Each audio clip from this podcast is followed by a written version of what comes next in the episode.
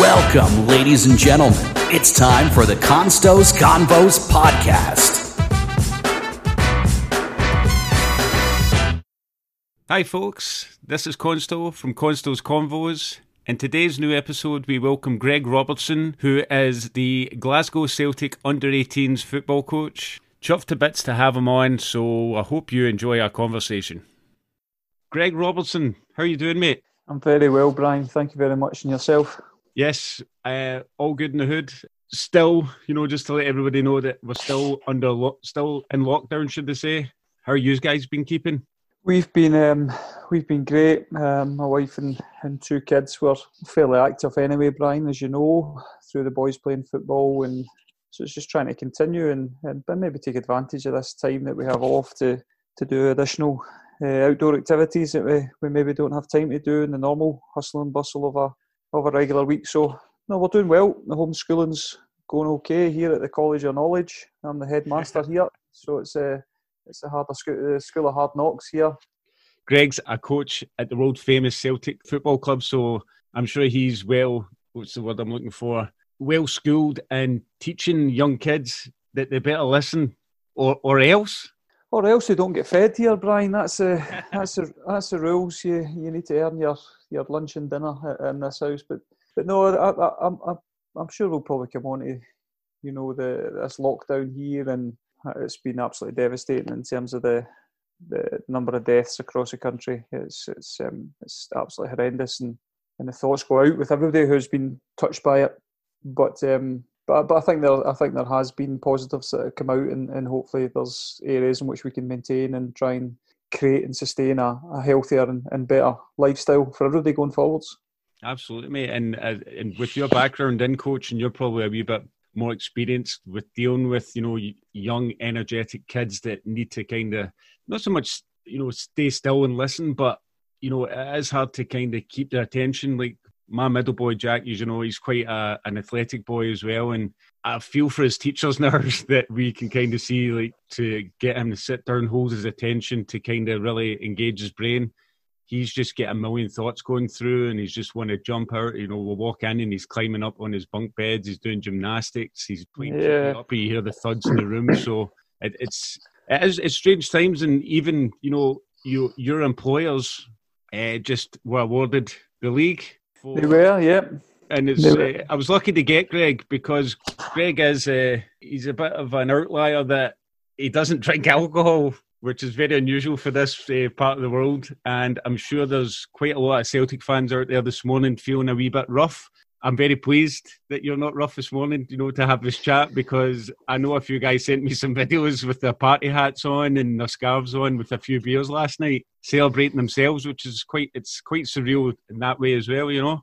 Yeah, I'm sure they were. I think that um, I think any title that you win at, at that level is is a is an unbelievable achievement, and I think what um, and I don't think it can be tainted in any way. I don't think anybody can take away what Celtic have achieved, no. the points per game um, table, which which ultimately the, the SPFL have, have made their final decision on promotion and relegation based on points per games, and Celtic were clear there. And I think that the the momentum that they they managed to to accumulate on the return from the winter break um, after the disappointing defeat against Rangers at Celtic Park just, just after Christmas. I think the run that they went on, I think they were looking formidable. Um, you know, other clubs I don't think could keep up with that with that form. No. And I thought I could only see it continuing. And I think that the points gap that they had there, but it is unprecedented times. And I think it is difficult. Somebody has to make decisions, and not, not all decisions are going to be you know, be greeted with open arms with all parties. You know, there's going to be people are disappointed. Hearts yeah, are relegated. Um, I'm sure Hearts would have believed firmly that they would have got out of relegation. But if you look at their points per game, if you look at the run that they were on, it, it would have been difficult. They would have had to. They would have had to accumulated, I think, five, maybe five wins from eight, and, and ex, unexpected favours from other teams. So uh, decisions had to be made, and I think it's probably a sensible decision. Where now clubs can, there's still there's now not that uncertainty about what's going to happen for the rest of the season, and clubs can now look to try and manage their finances for next yeah. season, however next season is going to look, and that's another that's another question. Well, I agree with you there totally, mate. Because you know, I, I, obviously you're going to get rival fans are always going to have banter no matter what they're always going to do the tip for tat and things. And I think most, even Rangers fans, I've I've seen them, you know, posting. They'll know deep down that they had lost the challenge of winning the league this year. You know, uh, Celtic's loss against Rangers was probably what Celtic kind of needed sometimes because you can get maybe not complacent, but you know you can take your foot off the gas a wee bit. And I think that was like you know we we need to knuckle down. And I think most Rangers fans knew that they weren't going to win the league uh, a wee bit before this kind of kicked off. And again, big decisions do need to be made, and some clubs will be suffering. And obviously all the stuff I'm seeing is just about winning the league and that. But again, it's the the relegation must still be a quite a slow one because as you know it can go to go to the wire on things, but it is what it is, and this is the maths don't really lie too much. Um, but it was interesting to see that you know the Germans put on the football the other day behind closed doors. They they, they did, and, and I'll come to it just in a, on, in a wee minute. Just on, back to the kind of Scottish um, mm-hmm. situation. I think um, something that people speak about a lot is about resilience uh, and, and about resilience when you bounce back from from a defeat or a setback and, and Celtic had to do that after the, the defeat to Rangers and, and, and all credit to Rangers uh, you know I was at the game I watched Rangers closely I thought their game plan was absolutely outstanding they carried it out to tee. they nullified Celtic's threats they were by far the better team and, and, and deserved um, winners on the day um, and, and also in the, in the cup final in, in which Celtic were you know they they rode the storm. They at the end of the day, you you, you win a cup and, and you play a one-off cup tie and, and you play to win. And Celtic won that, that trophy, and that will that will always stand.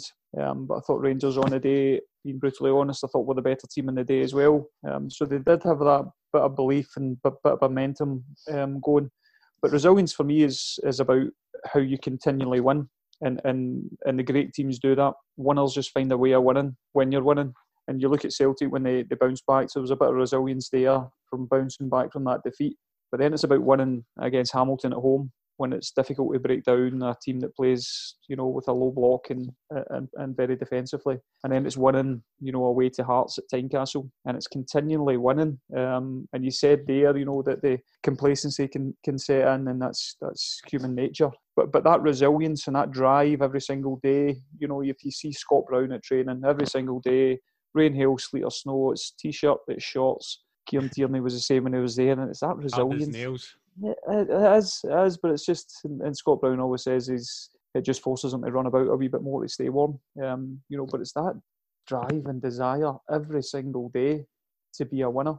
And I think that's, and I think you take all these things into account based on that, can can argue that, that, that Celtic are that Celtic are champions. But on the German, the German league, I think um, it was great to see some live football. It was yeah, very just, surreal. Just for that occasion, eh? Very surreal, and and they're, they're listen. Is it to tick boxes in terms of some of the measures that they're putting in place with the social distances on on the bench? The subs have got the masks on, and but the players are running about and they're having body contacts and etc. So listen, there's there's the big the big leagues want to get the leagues finished for for different reasons. There's television deals, there's financial revenue for clubs, etc. So there's there's different methods for different leagues and associations, and I suppose the big leagues can afford to to carry out the the, the blanket testing across the players.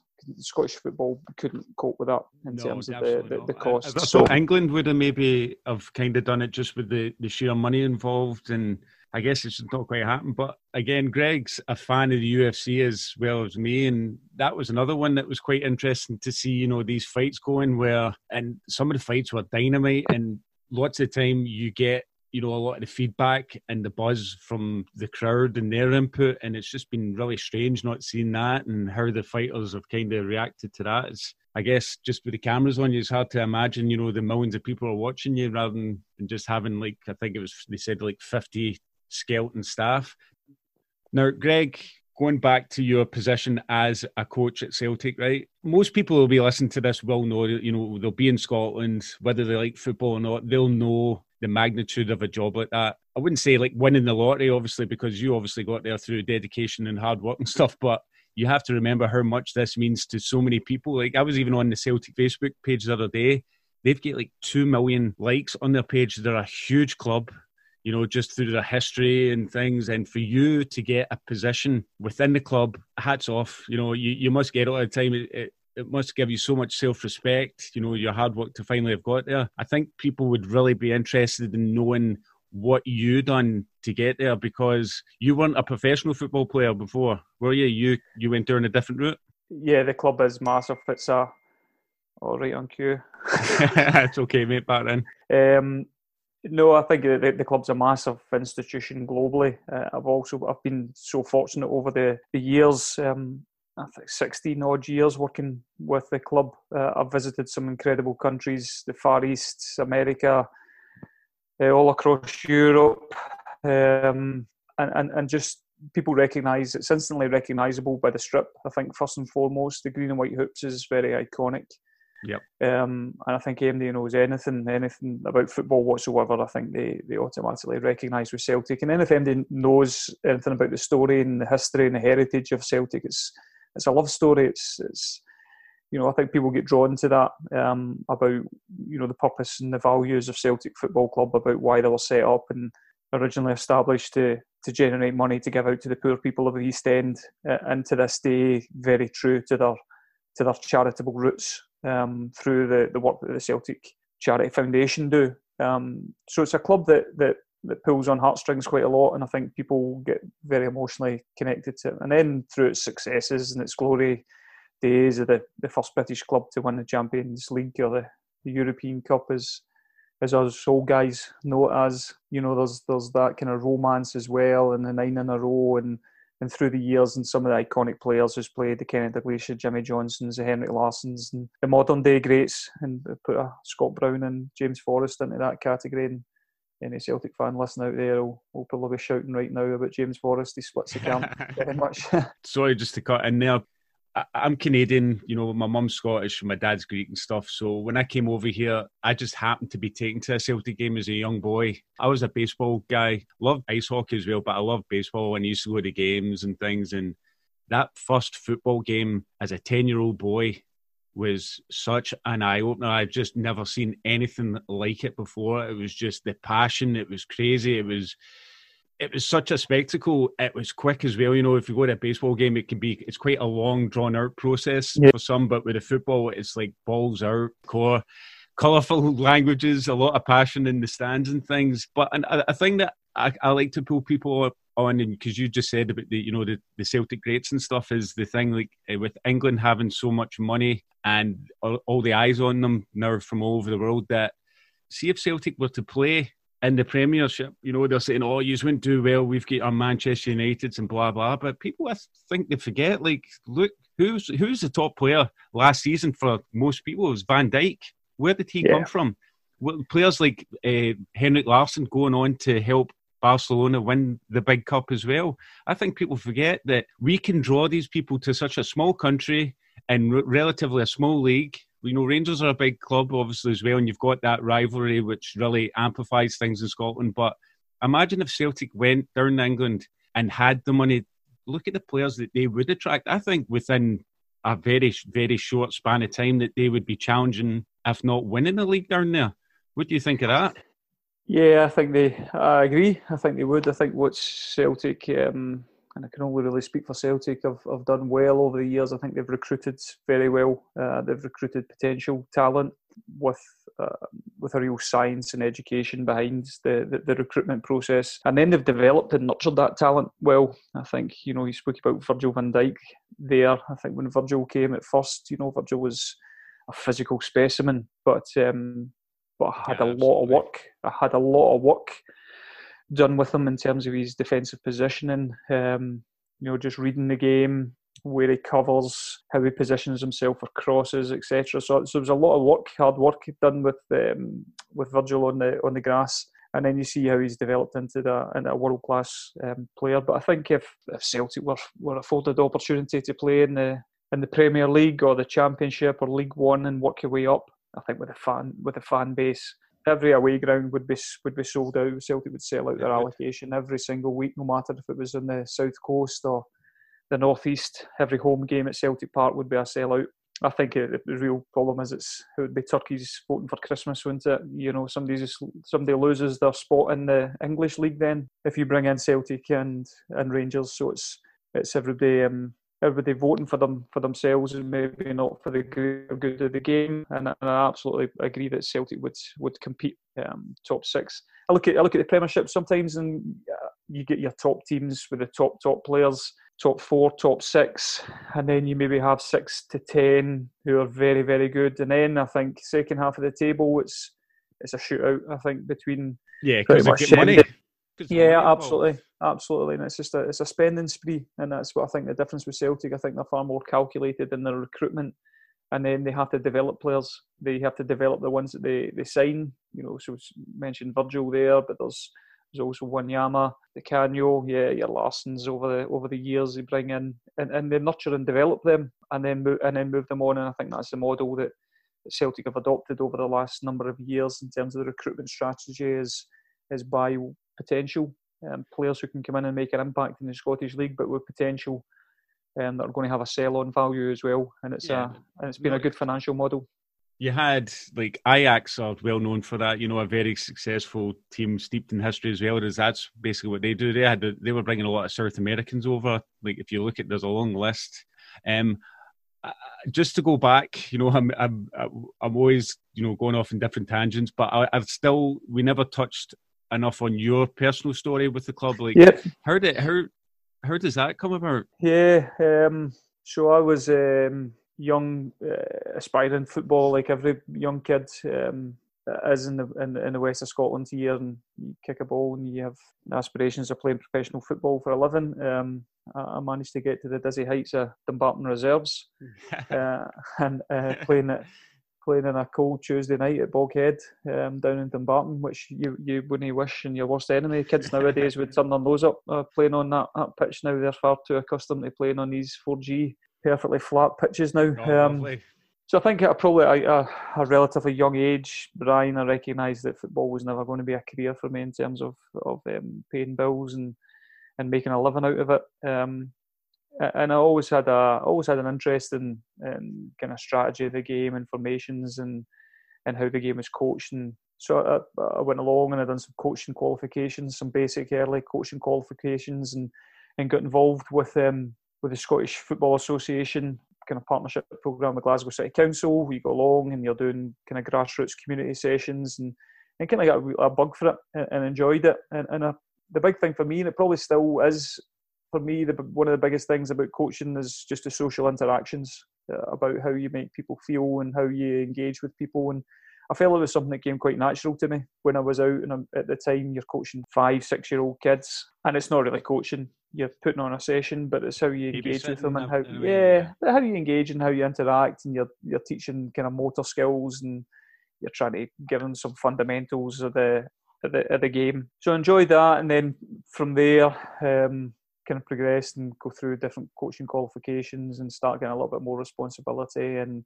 and then a colleague that I worked with at the Scottish Football Association got um, got a job at Celtic probably late 2002 um, to set up a, a, grassroots community program for Celtic. They, they didn't have one at the time. They were probably one of the first clubs here in Scotland to to set something uh, of of the like up um, and invited me to to put in a CV and an application for a couple of posts that were coming up and successful enough, got into post there, and and the, the probably the biggest the biggest um, thing that, that, that I got from from that role when I started in, in late December 2003 is I was I was blessed to, to share an office with the late great Tommy Burns.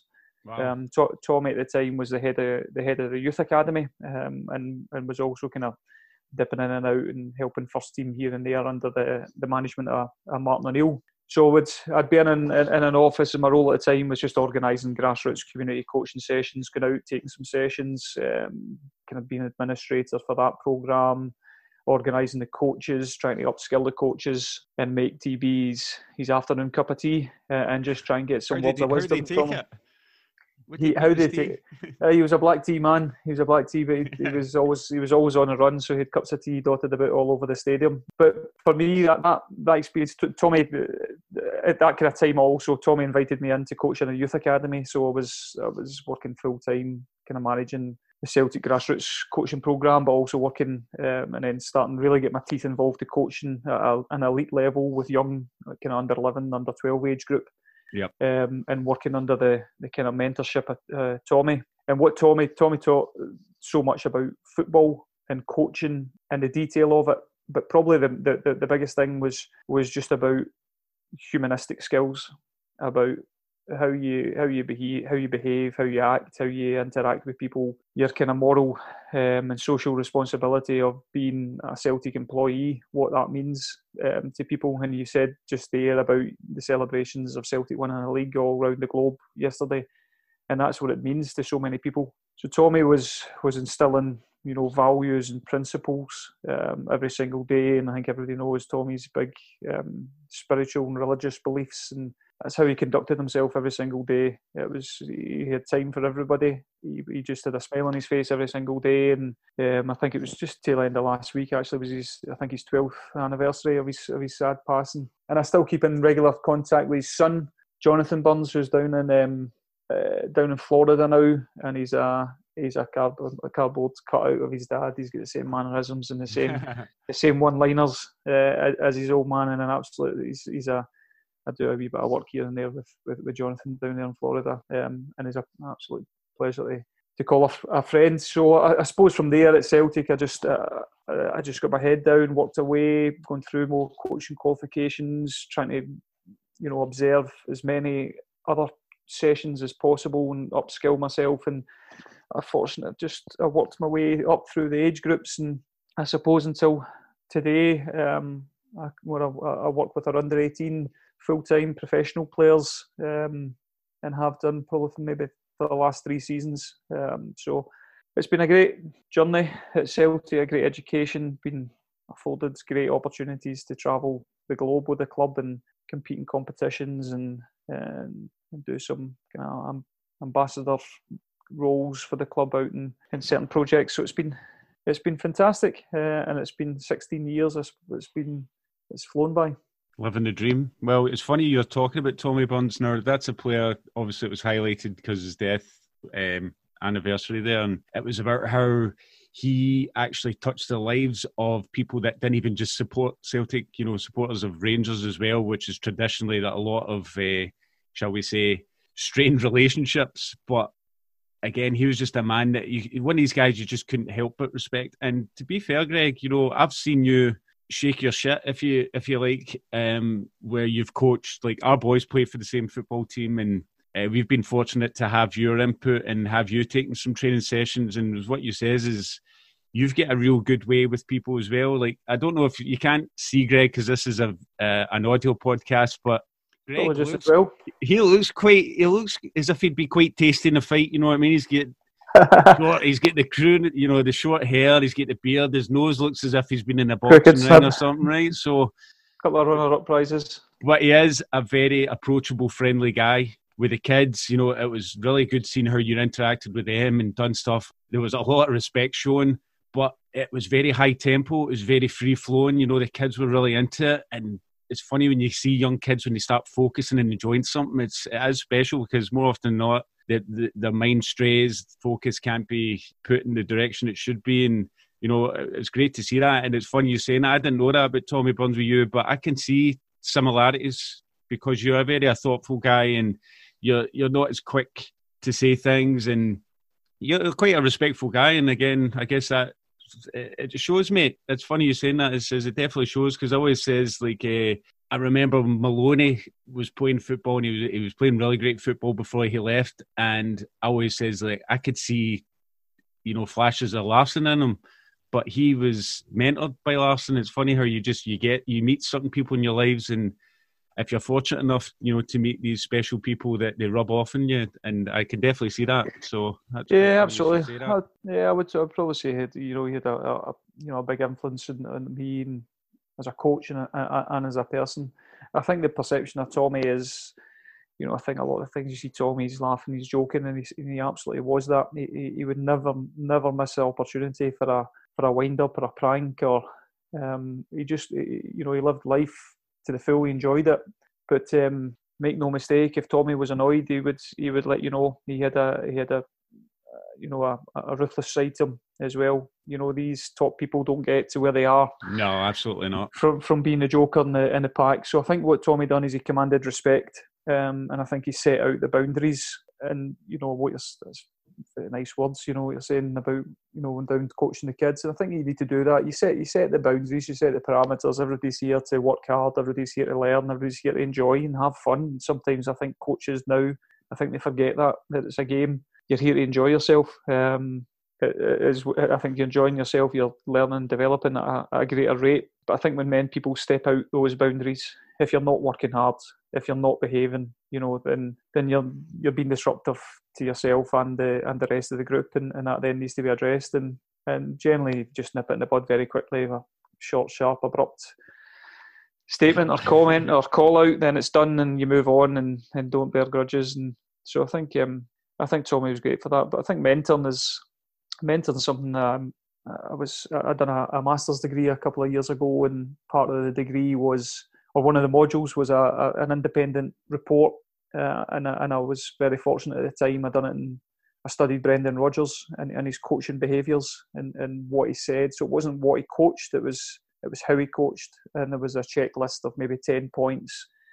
And I stood there with my little clipboard wet behind the ear, all eager, watching Brendan um, doing his stuff on the pitch and, and making li- little tally marks. And after six or eight sessions, I compiled my data and I went in and I presented it to Brendan, and he was he was genuinely interested in the feedback and, and what I'd found in terms of how he coached the, the group of real top elite players. And through conversation that we had, he we had a conversation about how coaches develop.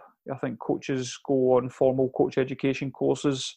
You get your qualification or your license. You go out, you then coach, you practice, but you then never really have anybody who tells you if it's good, bad, or indifferent. You're out there and you're working, and you may think it's the best thing ever, and, and it's maybe not appropriate for the age and stage that you're working with. So I think that the the conversation we had was was around mentors and mentorship, and I think that's probably the the kind of missing cog in, in the wheel, certainly here in Scotland in coach education. I think if there was a, a mentorship program put in place for young coaches where they had an experienced coach who observed them every once a, once a month and mm-hmm. came and watched them and and there was somebody that was maybe at the end of a phone or an email or a WhatsApp or a, a TikTok nowadays um, that they can just bounce ideas off of and, and just share some ideas and get a little bit of guidance. So I think that's and something that I spoke to uh, some friends I've got at the Scottish FA recently as well, and something they're certainly looking into. And, and I think that it's widely recognised. I think that, that that mentoring is an area which can really help and aid the develop of the development of, of young coaches here in the country. And I have probably classify. I don't know if I still classify myself as a young coach. No, I mean you can. I'm sorry. No, veteran. Uh, seasoned. Seasoned. Nice, yeah. I'm all right with that. Okay. It's just funny you're saying. I think that's just life in general, mate. You're just having somebody to mentor, and it, sometimes you're lucky to draw with who you learn your trade with, you know. And yep, yep. You know, just eh, like somebody like me, you know.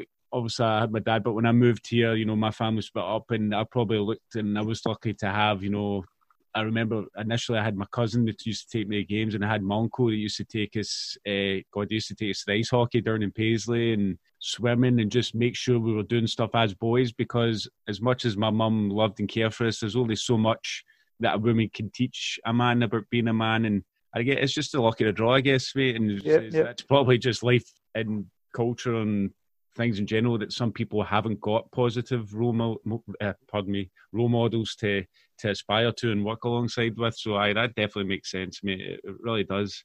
I, I, meant to say to you, mate, I've still got your season ticket. oh right, okay. because uh, it was funny. I was talking to Jack. Like Greg was very kind. Well, Greg's wife Tony was very kind to give us a, a wee shot of your ticket. I'll tell you something. Sorry for interrupting, Brian. There's uh-huh. there's a there's a sentence you don't hear very often. What's that? Greg's wife was very kind. hey, don't you start. She's a lovely woman. Uh, she she gave us the tickets um, to go to the game, and it was funny because we were going there, and you know, we we're getting a bit of banter between me and the boy walking to the stadium and stuff. He's he's getting a million and one questions, so goes to, "What do you think the score will be today, Jack?" And he's like, five 0 Obviously, the game was five 0 and he says, oh. "Dad, I think we're going to see a penalty as well." And I'm like, "Geez, oh!" And I says, to, I thought to myself, and I'm like I'm so fortunate that I'm not a guy who gambles too much because I think if I put that bet on for him, he would have been a compulsive gambler for the rest of his life. Well, you know, you get him to send me up the lottery numbers for this week. Oh, it was just funny, and what what a game it was! It, it was even funny because we sat down and you know you're looking about and you're observing because it's a it's a spectacle, isn't it? And absolutely, yeah. We end up uh, bumping into one of my father-in-law's good friends, and you know he's up talking, and I was just like it was such a good feel about the place. It's funny. I, I always tell people like humans, we're so capable of so much, but when we come together, we're capable of things that you can't even fathom and I read a really good book about that, you know, and that's how we humans, you know, Homo sapiens actually became the the apex predator because we can group together. So I think things yeah. like Celtic people, and I get that way too. You know, you see people, people crying when we lose and stuff, and you think, oh, he's a bit sad and stuff. But see, when something becomes that powerful in your life, it really does get a hold of you. For me, is now I love watching my boy play. That's where I'm getting you the emotions. I feel like crying and screaming every week on the sidelines. Yeah, it's it's um no, it's great, and and I as a coach, you know, I'm I enjoy it. it's a bit of uh, escapism from me from the the. How do you turn off? Frantic that? schedule. How do you I, actually I, turn I, off rather than going right, guys? Come here. I'm gonna maybe give you some tactics for the second half. I know, I generally I, find it quite easy. I just I, I, I just enjoy watching. I enjoy watching all the boys. I must admit, you know, and we've obviously we've had um, a few years of the boys together now, and yep. um, trip down to Blackpool, um, which was which was eventful, and it's just been good to see the, all the boys develop. And I just think at that age and stage of their development is is about enjoyment and freedom, and let them go and explore, and and just giving them a little bit of structure and guidance, and and loads and loads of encouragement, you know, and, and encouraging and praising little successes as, as, as they go along the way, and they're all at different levels of their journey, and so I, I really enjoy getting along and watching the watching the young lads playing and and, I, you know I've been involved in some taking I've taken some coaching sessions. I was involved in the sideline, and whilst I'll always do it to help out, I, I much prefer being a being a dad. Just I would find it very difficult to to coach my own boy on a weekly basis. I would find it very difficult. I wouldn't think it would be fair on either of us, to be perfectly honest. I think he needs his own space as well, and yeah, um, yeah, I don't think it would be difficult times as much as you would try to park things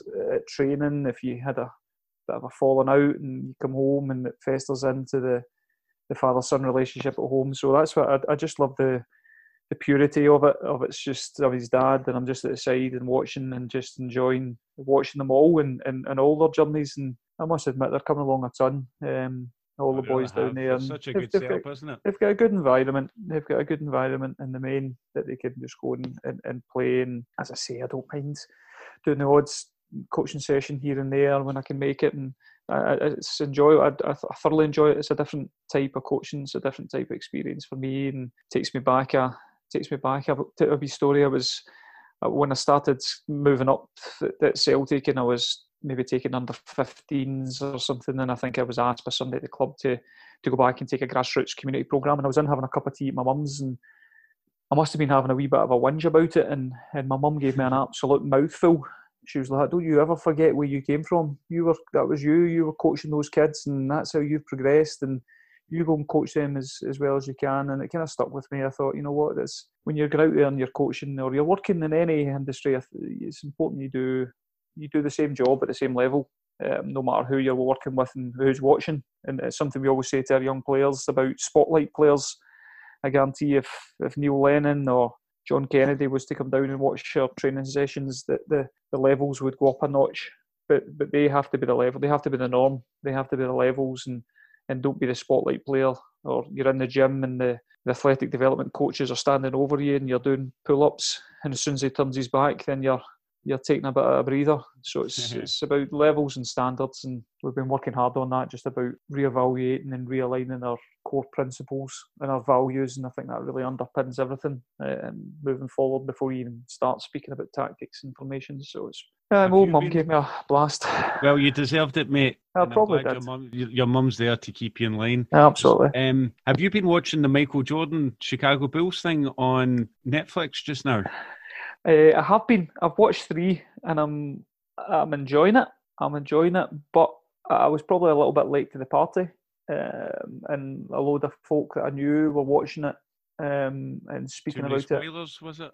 Not too many spoilers, but I've just I've just enjoyed it. But I, I was expecting to be blown away. by something, and I don't know what. Do you know what I'm blown away with by by it is like obviously I again I'm a wee bit taller than most of my peers and you know even at the local high school here we used to we had uh, basketball maybe for about quarter of the school term or something. So it was usually me and one of the, the other tall boys that would pick the teams like the two bo- two tall ones you go pick. And I quite like basketball. I used to play when I was younger. There was always a hoop at the school. By no means a good player but I was uh, probably say much better than your average Scottish boy at playing basketball. So I, I, kind of always had a wee affinity with it. But watching that is like Michael Jordan is. I don't think I've ever seen such a fierce competitor.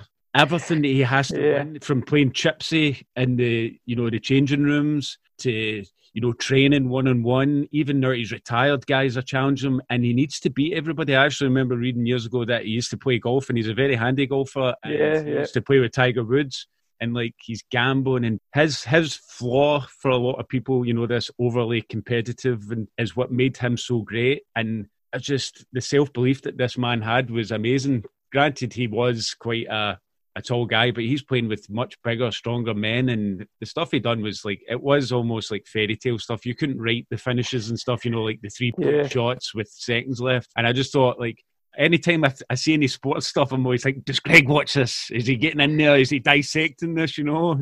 Aye, no, I love the I love the sports documentaries, and I've watched quite a lot during during this time. Um, I watched the Man City one on Amazon, and I, I watched the Leeds documentary. Uh, I then actually went on to do a little study on Leeds United and Marcelo Bielsa and his coaching methods, and put together a, a bit of a report on that, and it was it was interesting. But the the the Last Dance is the Last Dance is good. Don't get me wrong. Michael Jordan, absolutely superhuman. Um, we watched the episode last night. It was more focused on Dennis Rodman and his very colourful character. Um, He's definitely and, and, and, but but the qualities and, and again the qualities you need different people to to make a successful team. You you need the I'm not saying Dennis Rodman was, but you need water carriers. You need you know you need support act um, yeah. to, to, to the main show, and people need to recognise that as well. And sometimes I think when you get somebody whose uh, whose job is to be the support act to the main show, and he wants to be the, the main show, that's you know the clashes of personalities and don't work. But um, just to to cut off is like I was talking to, I think it was maybe my brother about. There's all these great players that we speak of, right? So you've got a guy like Michael Jordan, not many people talk about Scottie Pippen. Comes to Wayne Gretzky, ice hockey. Nobody really talks about Mark Messier. Uh, even when I grew up, Henrik Larsson was my Michael Jordan. He was doing these amazing things under pressure on the, on the big games. Obviously, he's, he's spoken her more as controversial comments, but like Chris Sutton was like his guy. So I, I don't think like all these players are always the standard. I think there's a lot of unsung heroes that kind of compliment you and allow you to do your thing. The only yeah. one I couldn't really think is maybe Maradona seemed to kind of do it all himself, probably, I think. But most guys kind of had the, the, the wingman, if you like. Yeah, no, absolutely. And I think that's it. The, the, the, you probably look at all of the great teams, and all the great teams will have the you know the star act, uh, yeah, and then the support. Yeah, and then the supporting ones who who allow them to do it. But they, they probably have an appreciation and an acceptance of their role within the team. I actually watched the Maradona in Mexico documentary as well. I don't know if you've seen that one. That's a. I've missed quite a lot. I've been hearing a lot of good things. That's an enjoyable. That's an enjoyable um, that's it's just a light-hearted. It's a light-hearted one. But I've been reading the just on the on the kind of topic of the Bulls. I've been reading currently the Phil Jackson Eleven Rings book um, just now, and Phil Jackson and his coaching um, journey, which I quite enjoy. Um, reading about coaches from different sports and trying to adopt similar principles. We were, we were fortunate enough a couple of weeks ago on a on a work call.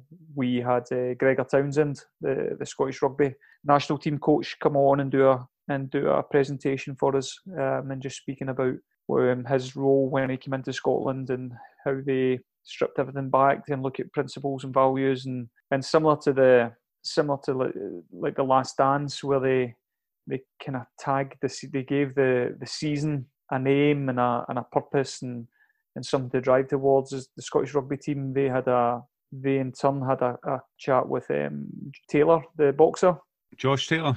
Josh Taylor came and spoke to the Scottish rugby team, and and one of his kind of mantras was he tells himself he just bites down on the mouth guard when when times are getting tough, and he has to just hang in there, and that's his little signal to himself: just bite down. And it's something then that, that, that Gregor Townsend and the Scottish rugby guys have adopted that that it's, it's just a little phrase. It's just something, but it's something that, that means something to them um, across a group, and that they might just be backs against the walls, and they might be in defending for long periods of the game, but just bite down on the gum shield. And it's about that bit of grit and determination, um, and, and see that people. see that phase out. Yeah, and, and and and I think when you I think if you just get quite insular in, in your own sport and just look at people within their own sport, you know, you can be you can be neglecting quite a lot of absolutely unbelievable stuff out there. So I try and read and, and listen to a lot of coaches from different sports as much as possible and try and take some of their, their philosophies and, and values and principles and, and adopt them into football. Oh, that does work. I remember we had another boy who used to play for uh, our son's football team and he was a goalkeeper. And his dad was actually, I think, he wasn't, he, he definitely went to the Olympics, but I also think he won uh, a medal I spoke with him in depth about things, and his, his belief was like if to become a good football player, he says that you should maybe do other sports as well and develop your mobility. He believed that you know skateboarding, doing martial arts and stuff, and that really struck home with me. And funnily enough, it was another dad that got me down to the boxing with my boys. And Jack as really came on with doing stuff like that, you know, even with confidence and fitness and things. And sometimes maybe we're just too involved with the one thing. I think having that extra stuff gives you a bit of something else. Because I, again, I don't know if this is true, but looking at Henrik Larsson, right, he used to celebrate with his tongue, which obviously Michael Jordan used to do with the slam dunks. And he also yep. named his boy Jordan. So I'm like, I think. Uh, Henry yeah, yeah. a bit of a Michael Jordan fan, and I think sometimes that's maybe what it gives you that extra bit of flavour to kind of separate yourself. And to touch back at what you says about Josh Taylor, bite down in your gum shield and crack on. There's another good guy uh, called David Goggins who's like a endurance athlete, and he says, "See, when you think you're finished, when you're done, you know, and you're finished and you can't push any further, he says you've still got another forty percent left in you." And yeah. if you look at guys like Alex Ferguson, when he was successful at his team, he instilled that in his players. Like, how many games did they win in the final minutes of the game, you know, injury time or leading up to that? Because he says that's when people are taking the foot off the gas. That's when you need to push on and separate yourself and seize that opportunity. So that is interesting that you said that there. Yeah, absolutely. I, th- I think uh, I read uh, I read a bit from René Meulensteen, who was the one of the first team coaches at Manchester United um, during Sir Alex Ferguson's time. Um, I think René Meulensteen was maybe kind of late nineties, early two thousands. Um, I think he was brought in initially as an individual technical coach, uh, and then developed more into to being a one of um, Sir Alex Ferguson's right hand men. But he he spoke about setting up game situations where they would play eleven v eleven one team would be two one down or one nil down, and they and they had five minutes on the clock, and it was and it was about training as much as it was about training the tactics and the and the physical side. It was training the mental aspect of the game.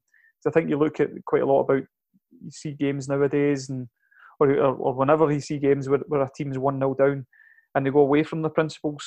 They, they go away from their game plan. They then start going really direct and they put the big centre back up front and they play for second balls, and it's something that they've never trained or they've never practiced. Whereas mm Manchester United played, they would play these games at the end of training or at in training. It would be five minutes, and in those five minutes, if you keep playing the way that you always play, you'll create one, two big chances mm-hmm. in a game.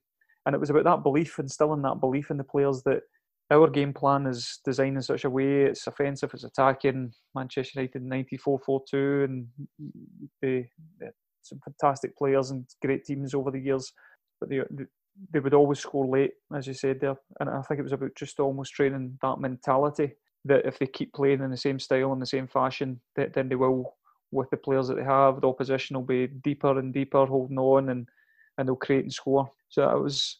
I think a lot of teams will just revert back to, to more panic and um, That's what you say. Panicking is the best. It's panic, and uh, yeah, and it's not controlled. Then it's, you're not controlling really what you're doing. It's more you're more living in hope in that aspect. But what you're saying there about you know kids doing different sports, I'm a big, I'm you know a big believer. You'll know that yourself. Big believer that you know my own son, he absolutely he loves football. He's football daft, but uh, when he was younger, he went to gymnastics and he grew out that a little bit. And it's not a great deal of number of boys. He was he was he was decent at it. Um, so socially, didn't enjoy it fantastically because he didn't have many um, male friends at, at, the club. and it's difficult to force kids to do something. I'm not, I'm not a big believer of that. They have to want to do it as well, or there's going to be a part of them that wants to do it, and sometimes you need to just give them that little jag. But he goes athletics as well, and I've, I've, I've noticed his athletics is is helping his football. You know, so there's, oh, absolutely. there's secondary skills there that you learn. But I think the big thing is it's about social circles and, and social friends. I think if you all you do is play football with your football team four or five nights a week and you've got 12, 13 pals and that's all you've got and your social circle of friends becomes very, very small and one dimensional. You just know yeah. extra bit that you maybe need. Like uh, Greg's was touching on there, like his. I I seen a massive difference with him.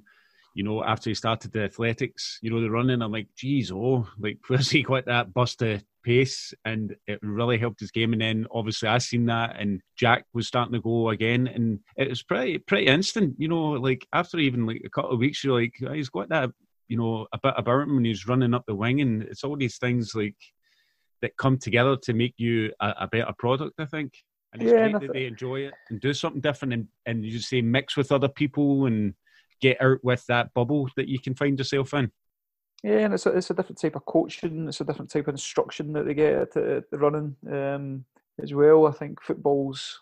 I think one of the flaws in youth football could be there's not a great deal of decision making left to the players. Uh, you know, we we will stand at the side of the park and watch our, our boys play, and not so much in, in in our own team, but opposition coaches will just be joysticking the players and you know pass, shoot, dribble, tackle, just trying to solve all the problems. Um, I think the I think it was Icelandic FA uh, a number of years ago had a slogan. I think it said, "Don't shout at the kid on the ball; he's busy."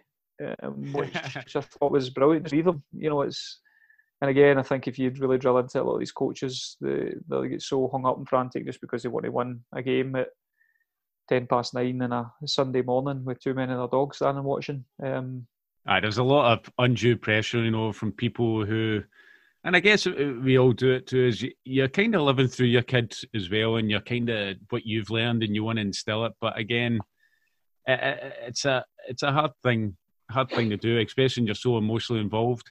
Greg, we're, we're kind of approaching my cut-off time, but there's something no I did problem, want to ask you, and I hope you can answer. And it's just maybe I would guess this is from a, a, fan's point of view. You've never been there for 16 years, so you've obviously seen some really good players, you know, pass through the, the different teams and different stages. And is there any is there any players that you can kind of see creeping through? Uh, well, hopefully, when we get started back, you know, we're going to start popping up. Is any any players that we should keep a wee eye out for? Do you think?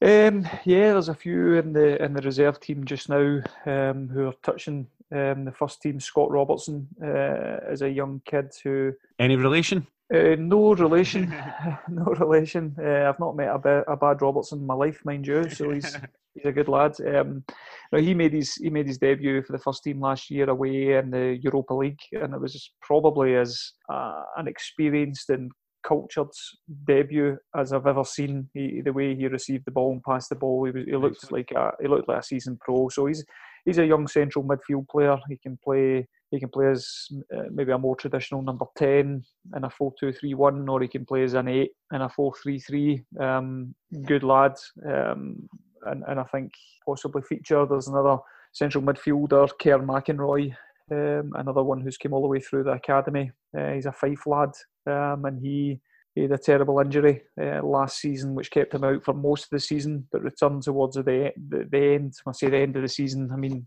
prior to the, this this lockdown, he returned to to, to full match. Uh, match play um, and was up back in around training with the first team. There's obviously Karamoko Dembele, who every man and their granny knows about. He played that same European game as, as Scott Robertson. Obviously made his debut against Hearts in the league, um, and and obviously the club have got high hopes for for Karamoko. And then and then underneath that, there's a few there's a few others. There's an American kid, Cameron Harper, who is a wide player, um, electric an, an pace. American kid. An American kid, yep. How does that yeah. happen? Is he from California to Drumchapel? There's there's no there's no difference there whatsoever. He's actually you bring them over to.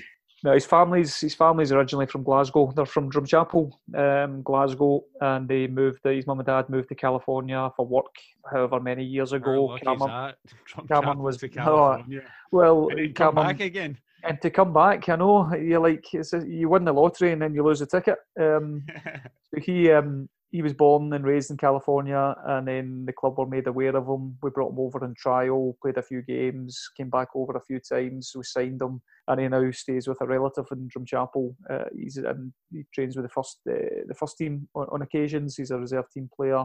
Uh, he's one that would get Celtic fans up and off their seat. He's just got blistering pace. He can go past people and score a goal. So yeah, Stephen Welsh, reserve team player, made his first team debut against Hamilton away last season, academy product. So um, there's a few, there's a good pipeline of players to hopefully keep Celtic fans uh, excited for a few years. You're like a proud dad with all these boys coming through, eh, There's yeah, my boys. Well, that's success for you. That's success for me. It's success is no, it's not winning a game on a Friday night, or it's not winning a, an under eighteen league or the the Scottish Youth Cup. Success is is putting players uh, onto the first team pitch. Um, and you look at Callum McGregor, Kieran Tierney, James Forrest. James Forrest arguably is going to end up the, the most decorated Celtic football player in history uh, and came all the way through the club's academy. So an absolute um, poster boy for the academy. Um, and one as a winger, you're either hot or cold, and the fans and the fans yeah, um, difficult very split. Yeah. yeah, yeah. I've seen him. Uh, obviously, I've, I've photographed a few games in my time, and he it's it's great watching these guys up close, you know, and just the, the trickery and you, people forget like these guys like he's quite a sturdy wee guy, but he is. Guys get a, they get a hard time as well, and I think people don't really appreciate. There's certain positions you can play that I say are less forgiving than than others.